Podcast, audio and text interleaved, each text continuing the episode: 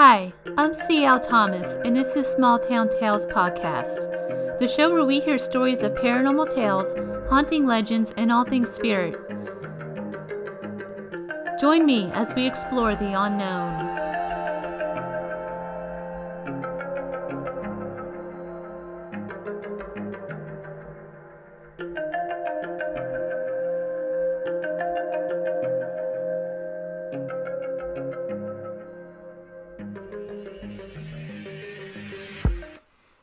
Special guest is Dr. Donald Molnar. He is a practicing internal medicine hospital based physician who is also interested in the existence of the afterlife. He started investigating for spirits and ghosts in 2012, and in 2018, he launched Haunted MD, which allows him to combine paranormal investigating with the science of being a physician. Along with paranormal investigating, he is interested in near death experiences and other topics in parapsychology. Dr. Molnar, thank you for being a guest on our show. Dr. Molnar, can you explain what Haunted MD is? Sure thing. Yeah. So, uh, uh, and thanks for having me on. Um, Haunted MD is a project I started uh, when I decided to go solo um, and do my kind of my own thing in the paranormal community. Um, prior to that, I had been working with a team um, called Twisted Paranormal Society around 2012. Um, I realized I could there was local team that I could join, and I joined them and worked with them. And then around 2018 or so, I started thinking that it would be kind of cool to branch out from just doing ghost investigations to looking into other parts of um, the paranormal world and parapsychology world. Um, and uh, I wanted to be able to share the, the idea that I was a physician uh, ghost hunting because really there's not a whole lot of physicians that do this, that do uh, paranormal investigating. So I wanted to kind of be able to share my experiences and talk about what it's like to be a physician who paranormal investigates and also how physicians look at uh, you know, the afterlife and ghost, and even and, and even more than just physicians, the, the scientific community. So I thought there was like a little niche there where I could kind of um, grow and develop, um, you know, after having done you know investigations and all that. So I ended up starting the Haunted MD project uh, as a thing to be able to uh, get out and do lectures and, and and and work with other folks and talk about doing those kind of things. Um, what kind of happened was I started a my Facebook page, I started it back in 2018 as to kind of advertise myself, but then that kind of morphed into this, into like a whole uh, cool thing where I post a lot of different posts, anything from, you know, spirit, you know, evidence that I catch to stuff about history of uh, ghosts, uh, parapsychology, you know, post about things like universities that used to do ghost, you know, or I used to do para, parapsychology programs. So my so it got to be this whole thing where my Facebook page started to be a huge thing, and then eventually did YouTube, and then eventually Instagram, and all that. But basically, you know, Haunted MD came out of this uh, idea to kind of branch out more and kind of explore what else there is besides uh, besides doing uh, spirit investigations and kind of bring in try to incorporate my scientific background and my all my childhood experiences and all that kind of stuff. So that is so interesting. What is it about the paranormal that led you down this road to becoming a, an investigator of all things as a physician and a researcher? Sure, sure. So it goes way back when, uh, way back when I was a kid. Um, I had all kinds of uh, crazy things happen throughout my life. I mean, to this day, all kinds of things. You know, as a child, I would see things and hear things and feel things, and you know, and unexplainable. You know, what uh, what I turns out to be was probably ghosts or spirits interaction spirit interactions. So pretty much throughout all my life i had these experiences. And when i and then i realized in the early 2000s that you could actually investigate these things. Um, and reason i way i kind of learned that was realizing there was tv shows out there like ghost hunter ghost hunters ghost adventures paranormal state uh, most haunted over in england. So i was like a man i was a junkie and all that stuff. I was like oh wow you can really investigate these things. But it was but I never thought to join a team. You know, I didn't realize how many how many teams were out there. Even back then, this was like mid two thousands or so, early two thousands. There was already a lot of teams. So I was living in Ohio, born and raised in Ohio. I moved to Virginia in 2009. Around 2011, 2012, I was working a night shift, and real and, and uh, a nurse that came back and talked about she had just investigated a, a, a place here in Virginia called St. Albans, which is pretty famous in the local and I think national paranormal community. But she was talking about how she got to investigate, and I'm like, holy cow, really? She goes, hmm. yeah, there's a team right here in Fishersville. That was the Twisted Paranormal Society folks. So she said, yeah, and they're looking for new people. So I met them and joined them and all that kind of stuff. But I think kind of what jumping back towards what you're asking is, I think all my experiences, you know, growing up and up to that point of investigating, I'm like, I wanted to be able to actually, you know, try to understand what I was experiencing and actually catch, you know, definite evidence of, uh, of you know, spirits and those kind of things to help kind of, you know, you know, help me understand what was happening to me all my life. So, so I saw on your um, on your Instagram. I follow you on Instagram, and so you're combining uh, medical equipment now with paranormal research equipment. I find that really yes, yes, trying to, trying to. that could be an so entire podcast on its own. That's so interesting. Yeah. So the one the one thing I posted, um, it's actually an idea from my good friend. Um, kind of jumping backwards a little bit about this haunted idea, haunted MD idea. Um, I went to a Paracon. Um, have you been? You know, have you experienced Paracons and all that stuff? Have you been to those? I have not yet. I haven't. I haven't. I'm hoping to go to. There's one in Vegas this year, and I'm hoping to go to that if they don't cancel it. Yeah, so they're pretty cool. So Paracons, you have uh, people set up. There's vendors who sell stuff and books and you know all those kind of things, equipment. Then there's guest speakers, and then there's you know sometimes depending where you're at, they'll have a, an investigation as part of the Paracon. But anyways, a friend of mine named Chris uh, Balsone, he's a actually the paranormal paramedic. I met him, and he he was doing this. Uh, he was going around talking about you know being a medical person who does investigating. So he kind of want it kind of got the seeds planted for me branching out and and doing my haunted MD thing. But the reason why I tell you about Chris is you know, Chris kind of had this idea with the EKG machine and using that to invest, see if it would sense energy, just like a like a K2 meter does, or anything else you'd use to sense energy. So, um, you know, he had developed that idea. Then we had, were working together on a project, him and I and a couple other people, where we actually tested it out at St. Albans, and we and we thought we had some interaction with uh, the copper plate and some wires on EKG machine. But what I did was I was taking trying to take it to another level where we could uh, you can actually carry it around because the original setup that Chris was using and that we used this one time was and was uh, it's not real portable. So I thought it'd be nice if you could have like a, a the thing I posted recently was a portable EKG monitor with copper rods so that the idea is that something could attach it. But yeah, trying to pull in medical type stuff since you know potentially, I guess spirits would be familiar with that if they were if they died in a healthcare setting and all that. I, I love when um, research teams start bringing on new equipment and new ideas on how to investigate stuff. I just saw an episode recently about, um, I think it's Ghost Adventures. It's one of the big ones. I, I'm pretty sure it's Ghost Adventures, and they had a audio sound piece that they were carrying around using binaural, binaural beats. Oh, really? So using like the sound somehow. And I didn't really, he didn't really explain what they were doing with that. But anyway, off topic. Sorry. No, that's okay. But you know, you're right. Ghost Adventures, they actually they do a lot of uh they do bring a lot of like unique equipment in. They, they, they have that one guy. I don't know if he's still with him, Bill something or another.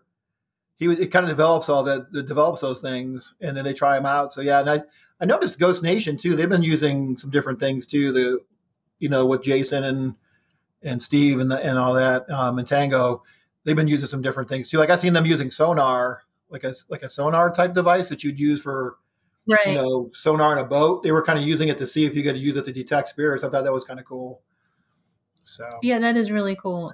And I thought back in 2000s when they were using the um, infrared stuff was amazing, but now they have all this stuff.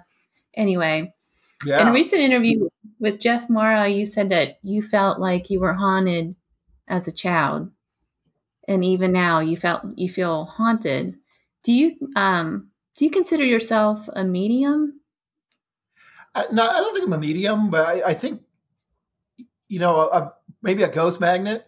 People call me a ghost magnet because it seems like you know a lot of times when I'm around or in a situation that we we tend to get interactions. And I think reason why I kind of think of myself as being haunted is it seems like you know everywhere I, where I lived I've had like strange activity happen you know sounds sights smells you know whatever. So it always seems like either something's following me from place to place or whatever's in a place is attracted to me or something. But but it seems like I've always had uh, you know stuff happen. So I don't think I'm a medium at all um, I do get that intuition you know like that sixth sense about things that gut feeling right um, you know I think you know, historically, I think my mom might have been a little. She, she used to get like like premonitions about things, and she was always really big into the idea that things happen in threes and all this stuff. So, so I kind of grew up with all that. But uh, you know, going backwards, I mean, some of my earliest childhood memories, you know, I had, you know, I'd see things or I would hear things, and you know, so it seemed like whatever whatever reason, I'm either more sensitive to experiencing those things, or there's things that are drawn to me. I'm not sure what it is, or maybe maybe it's just my imagination, but I don't know. I don't think it's my imagination, but it seems like things happen because it's actually curious. Um, I was talking to my sisters uh, maybe a month or two ago, and I said, "Hey, do you guys remember anything happening to you?" And they don't remember a whole lot of stuff happening to them, but it seemed like I had a lot happen to me. So it was interesting that we were in the same house, and I seemed to have all this crazy stuff happening, and they really didn't have as much, or maybe they weren't as open to it. Um, so I don't know. But you know, the interesting thing as a kid, like I just things just started happening. It wasn't like it wasn't like I was told that things happen and then I had that in my mind. I just started having things happen. Like one of the things I remember happening was um, seeing a light figure. It was like a child size little light figure, and it didn't really you couldn't see any features, but it was just of light. And I remember saying to my mom, "Hey, mom, I'm seeing this thing like looking around the corner at me," and she's like, "Oh, that's your guardian angel or whatever." But you know, I had that experience without anybody talking to me about guardian angels or whatever. You know, like it wasn't mm-hmm. like I was. You know, some people say, "Well, as a kid, if your parents talk about it, you're going to experience it," and all this other stuff a lot of things that happened were things that were like that were like were new to me. And then when I told my parents about it, they're like, "Oh my god, that's this and that's this." And so, anyways, so yeah, so I don't know. You know, even recently we went out on this past uh, Saturday and did a little investigation on the battlefield and seemed to have a lot of activity. So I don't know if that was uh, my ghost magnet or if the spirits were already there or what. So. well, somebody explained it to me once that when you have that ability to sense spirits or um, ghost phenomenal that you become kind of a beacon and other spirits recognize that and they are attracted to that so even yes. though the house isn't haunted you have stuff pass through so, yeah, no, I agree with you on know. that. Once uh, spirits, the, some of the theories are once they know they can chat, once you know they can interact with somebody that can potentially see them or hear them or feel them, then they're they're drawn to that. So yeah, right. so that's why I, I kind of wonder if that's some of the effect. You know, it's interesting too. And as I'm talking to you, I think about you know my childhood and even even now a little bit, but more when I was a child, I had all kinds of you know kind of the psi the the psi phenomena like deja vu and you know, and I would hear my name called from a distance and nobody had called me, and you know, I would get I would get like you know weird psychic feelings, but I, I never considered myself a medium. But maybe maybe a little sensitive at times. But I'm always you know, I think the science side of me, I'm always skeptical too. So I always, I think maybe if I went with my feelings more instead of dismissing them, then maybe I maybe I would be a little more psychic. I don't know. I usually uh, push it away and try not to think about it. right. I um, had experiences like that from a young kid too. It started for me age two or three. This yeah. is one of my earliest. It, it's interesting that you mentioned that you saw lights because that's one of the things I would see is balls of lights kind oh, of wow. bouncing around the room and hanging outside the window, and they would come through walls and stuff. So that was. I'm not sure why people see lights like that all the time. Well, it's thought to be, you know, it sounds like what you saw is true orbs. You know, we have this whole debate in the paranormal community about orbs and, you know, taking pictures and you know you catch dust and you think that's an orb versus actually catching a, a ball of light that has its own energy source and then kind of the kind of the standard a lot of paranormal people think about as, as something being a true orb is if it's if you see with your own eyes and it has its own energy source you know versus catching it on camera or whatever so so that sounds like a true orb so it's you know some theories you know believe that spirits travel these balls of energy and there's actually some there's actually some uh, physic physics to that. That's there's um, a form of matter called plasma matter, plasma energy, and it actually may help explain some of the paranormal things that we see, like orbs or streaks of light and those kind of things. But this plasma energy can it travels. You can travel in ball form and stuff like that. So, and that's actually something that does that can exist, you know, in in in our in our world. So it's interesting that you know these balls of light that you see it may actually be a spirit energy that's presenting itself. So, wow. So I just have to know you're a physician. I've been to, I have two years experience with med school. and I know that that field is really tough when it comes to the paranormal. So, what kind, does this have an effect on your relationship with your colleagues at all? No, no, people are pretty open to it. I think I think it you know it's not big in the like in the in the in the literature like in the in the teachings and stuff like at least when I was in medical school although it's been a long time but I don't hear a lot where you're being taught about the afterlife and things like that so but I think besides the you know the the hardcore education and teaching about that it, it may be kind of frowned upon but behind the scenes I have a lot of people talk to me about their experiences. Probably more people talk about it than not. And actually, folks that I was surprised that I thought would kind of laugh me out of the room, they they they embrace it. And they're like, "Hey, I'm really interested in what you're doing." And oh, by the way, I had this experience and I had that experience and things like that. So so far, I haven't. I actually haven't had a negative experience with my colleagues. In fact, a lot of my colleagues kind of point out things like, um, you know, where I work now, our office is where we congregate as doctors. We don't we're all hospital based docs, so we don't see patients in an office, but our area where we kind of set up and we have showers and sleeping area and all that kind of stuff. One of my friends that I work with now, she's like, you got to check out this office. She goes, this office is haunted, and she's a physician, you know. So, and then a lot of physicians will tell me. Even I even have a good friend I work with too. He's a, you know, he's a hardcore kind of religious guy, and you know, real scientific and all that. But he even he's even like non I think this office is haunted. And for him to say that, you know, and you know, and uh, bring it out, you know, as that was surprising to me. Um, so yeah, so but most people, I think most docs nowadays are pretty are open to it. And I don't know, you know, if you got involved, if you talk to the old school docs, like the old school people, they might poo poo it a little bit more. But I think even when they poo poo it, I think a lot of people have had their experiences, but they either don't want to acknowledge it or they don't really see it for what it was. Right. Because I think when I think about all the experiences we have, you know, in healthcare and all the patients and things like that, I'm sure people have experiences. It just depends how you how it registers with you and what you think, you know. Because it'd be easy to blow off, you know, something is ah, that was just the wind or whatever, you know, and so right, right. Well, I'm thinking about um, Dr. Long and his research with NDEs. You're familiar with Dr. Long, yeah, Jeffrey Long, yeah, yeah. That's that uh, book I talk about a lot. Yes. That yeah. Yeah. So he's always doing um he's always doing talks with the Chicago IANDS. And what's interesting about that is you also have uh, mediums. There's a psychic medium who has a television, or he had a television show that has also given talks at the same um, platform. And you know that you're not going to see an article in JAMA anytime soon with people discussing ghosts or anything like that. So, what influence do you think this has on the medical field overall? Do you think there's anything that will change with it as more and more of this comes out? Well, I think you know certain branches of the medical field. You know, there's there's you know MDs like you know Dr. Stephen Long, and even the University of Virginia has Division of Perceptual Studies. You know, there's us MDs and PhDs working on that. So I think there is a branch of the medical community that's interested in parapsychology.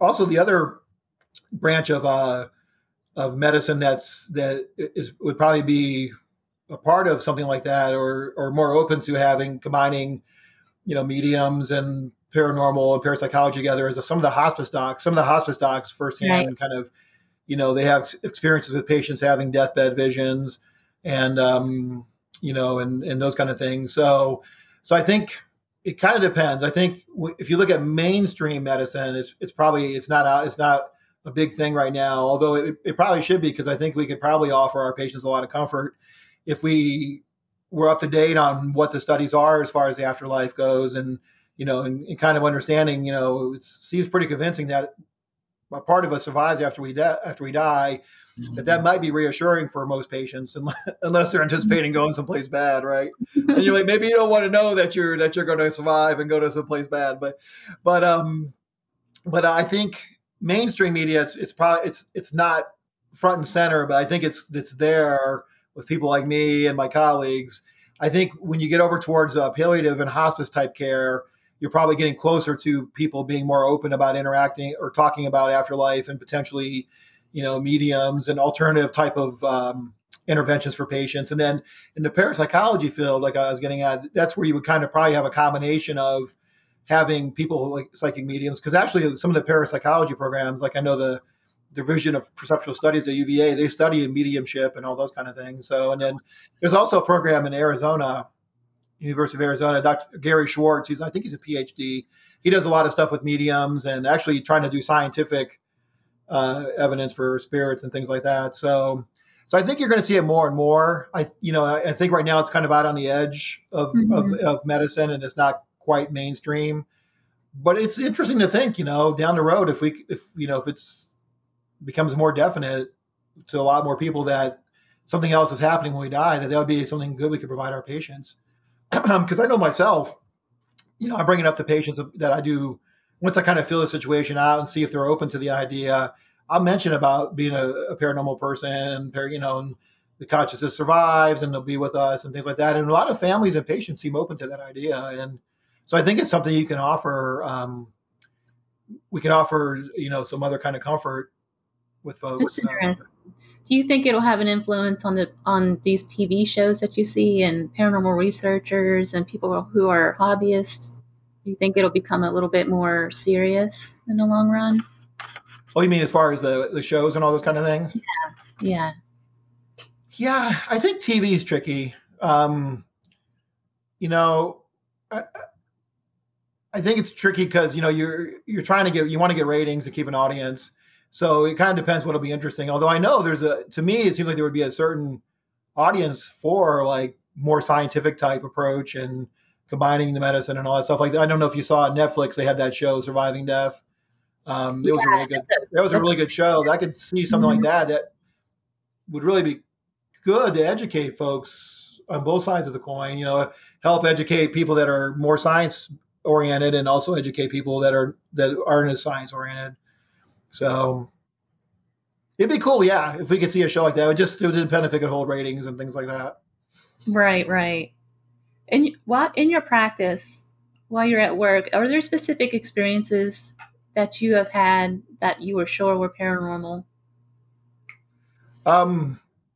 So yeah, so there's there's definitely some patient ones, and then one thing I'm thinking of real quickly as a ghostly experience. Uh, I'll tell you real quick, and I'll tell you about the patient ones. Then, um, so you know, we have all this stuff happen, you know, where, where I work. And uh, one morning I was up around, it was like 5 36 in the morning. And I was sitting near the front, near, near our door to our office. And I had worked overnight. And they had told the nurses if, if for some reason the doctor doesn't answer the pages, go knock on the door. And they even gave him a key to our office in case that even knocking doesn't get us up. Because there was a couple instances where people got paged and didn't respond to the page. Anyway, so it was about 5.30 or 6 o'clock in the morning. All of a sudden I heard this knock on the door really loud and and I, and I opened the door as fast as I could because I thought, oh no, did I miss a page or something? What happened?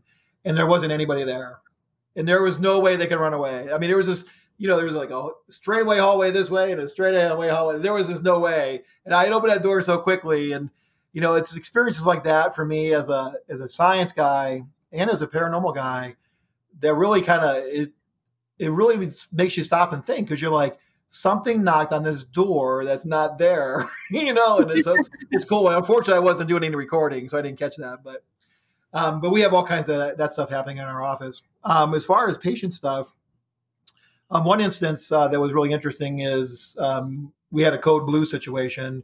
Uh, you know, his patient was on dialysis and ended up losing his heart rate and his pulse. And what they do is call a code blue or some form of that. You usually hear it overhead. Um, everybody runs to the room. The doctor, my job as a doctor is to kind of direct everybody and have somebody do meds, somebody do CPR, somebody put a tube down, you know, and kind of monitor the situation and try to make the call. What's the next thing to do and all that kind of stuff. So we stand at the foot of the bed, kind of looking up towards the patient. Um, so my back was to the wall. Um, actually, there was like a cabinet behind me, and um, so we were working on this patient for about going on 15 minutes or so. All of a sudden, I felt this this rush of energy kind of come from behind me and through me. It was just like breeze with electrical charge, a little bit cool. It was it was just it was just curious. It was definitely something that I'm not used to feeling that much. So so it kind of rushed past me towards the patient. I was like, what in the world? And then uh, all of a sudden we the pulse came back. So we got the pulse back and then uh, you know, slowly the patient started breathing on their own. Um, unfortunately, I didn't, I didn't get to talk to him very much uh, because we had we usually send them out. We're a satellite branch of the main hospital, So when somebody has something catastrophic like that happen, we just, we get them out to the main hospital so they can figure out what's going on with them because we're we're kind of more keep them moving in the right direction. We're not so much try to fix you know major major sudden issues. So, but anyways, um, it felt like this person's energy rushed past me. And when you read about near death experiences, you know people talk about you know they either have a choice to go back to the body or they or they have to go back to their body.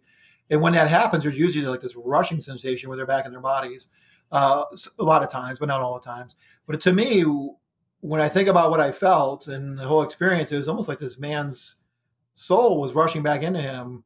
You know, and, and I always tell folks, you gotta you gotta remember too that I'm, I'm I really got to convince myself of something. You know, it's like I, am not going to just jump on the bandwagon like, oh, that was something. You know, it's like I always got to I kind of go through it over and over again in my head, and it's like even as I'm telling you the story to you, I'm like, it definitely was something that kind of rushed past me into this man, and then we got him back. So, and it wasn't. I don't think it was the air conditioning or anything like that. It didn't feel like that. So, wow. So that was that was a patient experience. So, do you ever get to talk to these patients after the fact? I know you said that, you, that they end up moving on to the next uh, to the larger branches.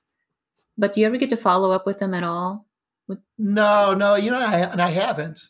You know i probably could. I got to make an effort. Luckily where i work we don't have a lot of codes thankfully so that's that's a good thing in a way. Um, but i got to remember next time that we do to kind of follow up on and see if i can track down these folks and just talk with them and say you know hey i'm doing i'm interested in this and doing that and doing this and that and that kind of thing. So I, I, have had patients tell me. I've had a couple of patients tell me that they've had near death experiences. You know, you know, one person had the kind of the out of the body, looking down at themselves.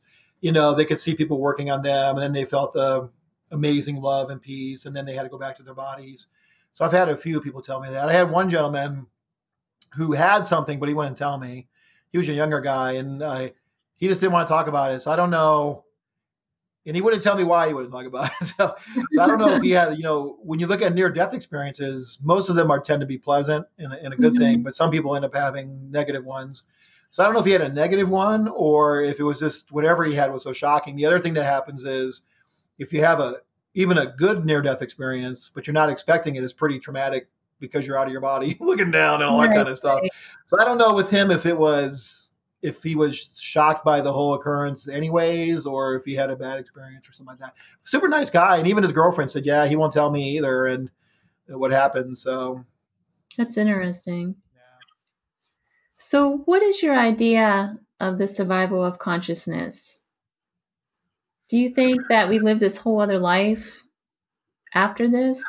You know if you look at the evidence that's out there unless you're going to be really unless you're going to be a hardcore skeptic and you're just going to say this is all a bunch of mumbo jumbo.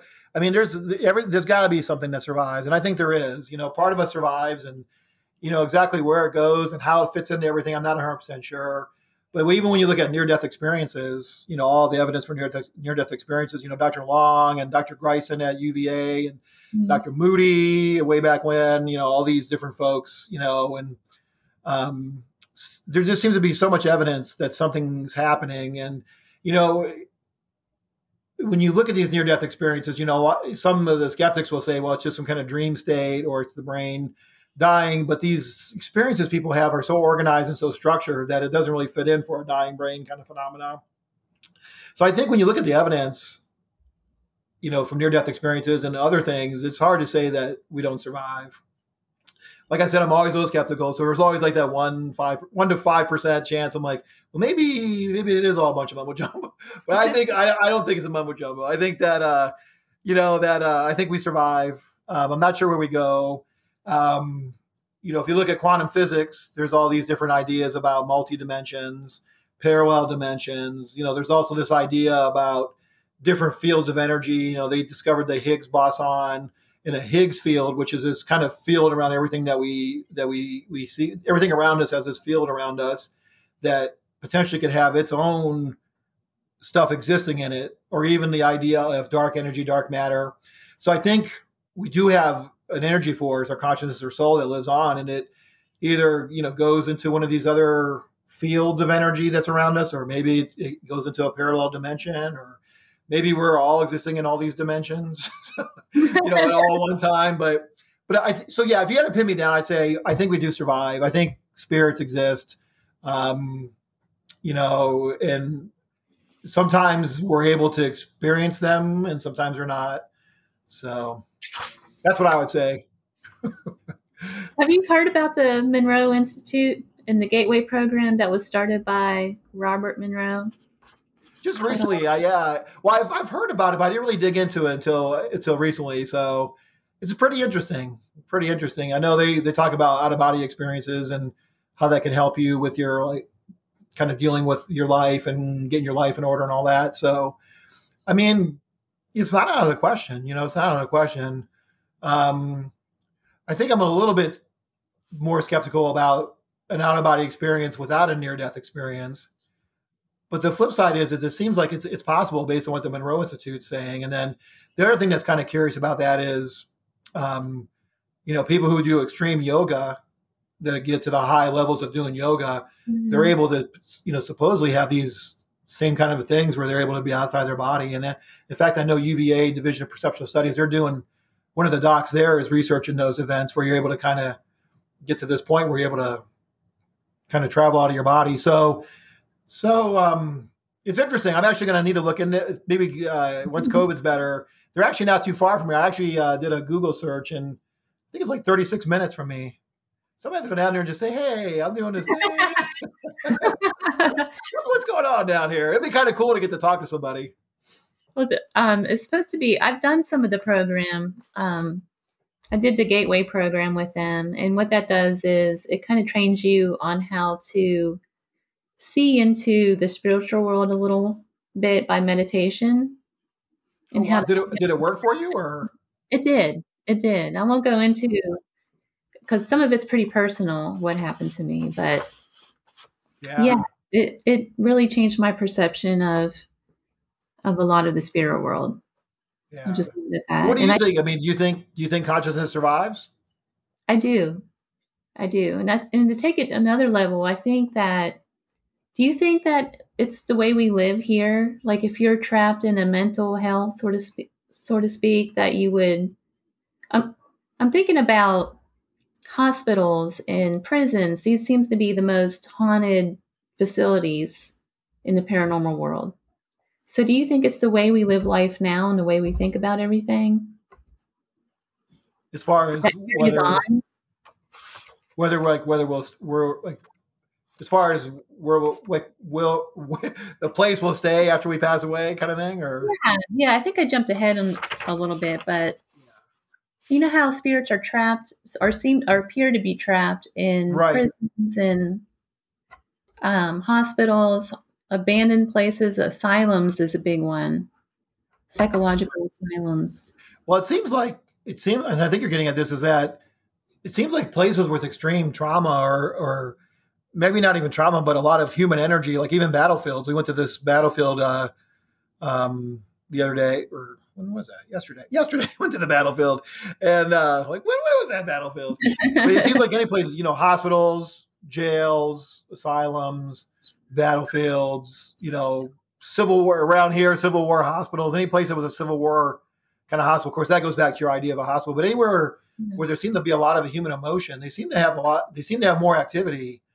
Um, and I was actually thinking before I came on your show, I was thinking about you know the battlefield we went to yesterday, and I'm like, you know, we caught some activity in this one building that was on the property. And I, I started thinking about the whole idea again about our spirits are they trapped in a particular location and actually where we caught some activity was in the slave quarters and this is interesting too i mentioned this in a post i did today was it seems like places and this goes back to human trauma again it seems like around here in virginia um, places that were had slaves on the property that had that were people that owned slaves or work that had slaves working the property tend to be more active also. And it tends you tend to get a lot you get more interaction sometimes with what you think is spirits of slaves more than maybe the spirits of the owners of the property and things like that. So so it is interesting to think about what is it about human suffering or you know either humor suffering or even the joy side you know the the fluctuation in human emotions that seems to keep more energy in a particular location. So I'm not sure, you know, but yeah, prisons. I don't know if it's the you know the all the negative emotions there that you know keep people there. I know hospitals tend to be you know have a lot of activity and all that. You know, there was one I was reading one near death, one near death experience, and this this man had this amazing experience, and he was interacting with with a, a spiritual being in his near death, and they were talking about it's not so much good or bad, but it's your vibrations that you carry. It's your vibrations in life, and and all those things. What kind of you have good vibes or bad vibes, that kind of thing. So in his near death experience, it was less about like the good and bad qualities of what you did, but more the vibrations that you project out. So, so I don't know. Sense. And that goes back to the whole yoga too. What they're trying to do is raise their vibrations in life. Right, right, right. But yeah, it's interesting why you know places with uh, a lot of human energies, good or bad, tend to be more active. Hmm. You know, I, I kind of struggle with the idea too. I don't know if you're going to ask this or if I'm going to jump ahead of you or not. Is our spirits stuck in a location? And I think that's what I was kind of getting at with this this battlefield place. Like, was the was the activity we were catching in this slave area in this summer kitchen? Was it were the spirits stuck there, or do they come and go, or do they decide not to leave and they stay there because it's familiar to them? Maybe that's just, maybe that's what happens with the prisons. People stay there because that's what they know. I don't know. Yeah, it's a big it's a big question. Another one you see a lot are suicides. Room yeah. like hotel rooms with suicides in them. There's a room in in um, the Sheraton Read House. Have you heard of that in Chattanooga, Tennessee? I think it's, I've heard of it, but I don't know much about it. It's a um, really old hotel that it's one of the oldest hotels in downtown Chattanooga, and it was uh, where Al Capone was running whiskey out of. Oh wow! Things like that, and he actually stayed in this room when he was um, when the FBI caught him and were transferring him back for um, for his trial. They stayed a couple nights at this hotel and they locked him. You could still see the bars on the windows in this particular room. But incidentally, there was a suicide in that same room. Mm. And so that room is very haunted. They don't even um, rent that out half the time to people anymore. Oh wow! But, yeah, it seems like, well, without a doubt, it means certain locations in certain areas and locations tend to seem to have activity. The thing I try to I kind of struggle with is is it is the same is it the same potential spirit all the time? You know, a lot of times some of these locations get reputations of you know Emma, this ghost of Emma is always in the bedroom. You know, right. you kind of go in there expecting Emma. So I and then if you get any interaction, do you you know is it always Emma or is it something else? But part I mean I think to some degree spirits seem to they should have freedom to kind of come and go you know, where they want to go. So it always kind of puzzled me, even as even before I started doing my haunted MD thing. Why would a spirit stay in a one room of a building? Why can't they just right. move around? So, so it's kind of curious about that. Now I know there is, you know, when you talk about hauntings, there's residual and intelligent. You know, and the residuals believed to be where the energy just keeps replaying and replaying. To me, that kind of makes sense. If somebody died and it's there, it's an imprint on the environment that it keeps replaying over and over again. Then I guess that would make sense that that's always going to be there. But if it's an intelligent, if you're having an intelligent interaction, it seems strange to me that an intelligent spirit or an intelligent energy that's outside of its body would be stuck in a location unless mm-hmm. it chose to be there. You know what I mean? So I, I don't know. It's kind of curious to me. And why would you choose to stay in some of these locations as a spirit? All I think of is if it has some special meaning to you, you know? You know, it's strange. Or, you know, or is that your favorite location and you come and go? You know, it seems like, you know, when you look at near death experiences, you, at some point, about 50% of people that have a near death experience, when they're having it, have a choice to kind of to come back to their bodies or to cross over to the afterlife or what, you know, cross the boundary to stay. So it seems like maybe you have a choice that when you die and you're outside your body, there's a choice that you can stay or go you know, although the flip side of that coin is 50% of people don't seem to have a choice. So I don't know. It seems like some of the time you get a choice to stay and other times you don't. So for some reason, maybe somebody chooses to stay at the hospital where they died because they're still, maybe they're waiting for something or somebody or something. I don't know. It's curious. It's an interesting point. So you mentioned in the past that your father was into Bigfoot and things like that, and your mother was into angels and more of the spiritual side of the paranormal. Does this influence your thoughts and beliefs about the survival and afterlife of humans? I think it makes it. I think it makes me more open to the possibility. You know, I think if maybe if I didn't have all that, if I didn't have all that family support, and we it wasn't such an open topic, I'd maybe less likely to you know to believe in it. Although I'm, yeah, I'm pretty open minded, you know, in general. But um, but yeah, so kind of jumping backwards a little bit. You know, my mom, uh, she was always kind of more about making sure we knew about God and Jesus, and we would talk about heaven and angels. And my mom was always also I never told you about this before on on a podcast. She was into the end times.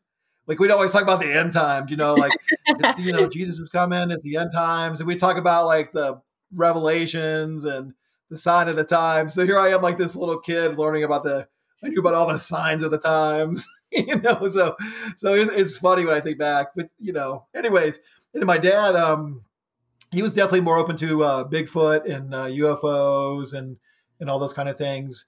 You know, but it was one of those things that kind of came up in passing. It wasn't like it was in our face. You know, it was kind of like we would, it would just come up and be like, oh yeah, we would have these talks and stuff like that, and and all that. So there was always a kind of an open forum as a family to kind of talk about things and um, share our experiences. You know, as we got older, we talk about anything weird happened to you, anything weird happened to you.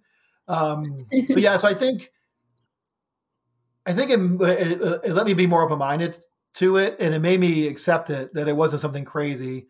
I think if my dad or mom would have been like, you know, hardcore, you're this is that's not something that happens, you're crazy, then you know maybe would have felt guilty if I was having this stuff all the time. Um, but yeah, I, funny story is I I was probably like sixth grade, seventh grade. And I remember we tried to have a little seance at our kitchen table because my dad's dad was into roses and he always grew roses and he died before I was born. But one of the things we experienced as a family, like all the time, was this smell of roses out of nowhere. It would kind of come and be really strong and then go. You know, often happen more around holidays or anniversary kind of thing, but we could never exp- figure out what this rose smell was. So we used to always joke, oh, that's just Grandpa Molnar coming to visit. So one day we sat down at the kitchen table. We had a candle set up, and we sat around the table. Me and my I have two sisters, my mom and dad, and I'm the oldest. And we sat around and we tried to contact Grandpa Molnar, and nothing nothing really happened. But we were like, if you're here with us, give us a sign, you know. And so, but that was the kind of family I grew up in. But we also they were down to earth too. We weren't all like, you know, off the deep edge. You know, my dad was a blue collar steel worker, hunter kind of guy, and my mom was, you know, you know, she was down to earth too. So it was it was cool to have that open forum. That's interesting. This idea of overcoming death and surviving consciousness goes way back. You see it in every culture, every religion, way back. Egyptian times, they built pyramids for their um, pharaohs who were crossing into the afterlife. You see it with the Tibetans' um, Book of the Dead you just see this theme over and over. We we have it in modern day society, even though we don't talk about it as a paranormal um, thing with Jesus Christ rising from the dead on Easter. And why do you think this is so important to the human psyche? Why is this idea of surviving death so important? I think it's I think it's important um, for, for, you know people and well most people and most cultures because you know, it, I think it gives you hope that there's something more than what we're doing here on Earth. You know, I think in another way too, it maybe if you look at it from like a church kind of standpoint, that it, it's a kind of way you can tell people, hey, you better behave, or you're going to end up in a bad spot.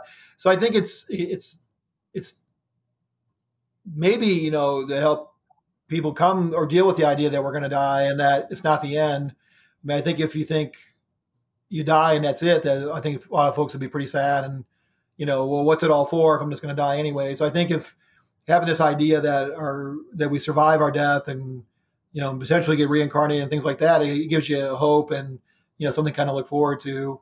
Um, I think you know what you're saying. I think is provides evidence that there does seem to be something an afterlife and even spirits and all that because you go way back to even like Mesopotamia and you know some of the first peoples they talked about experiencing spirits. They talked about the afterlife. Everybody kind of had their themes about what happens.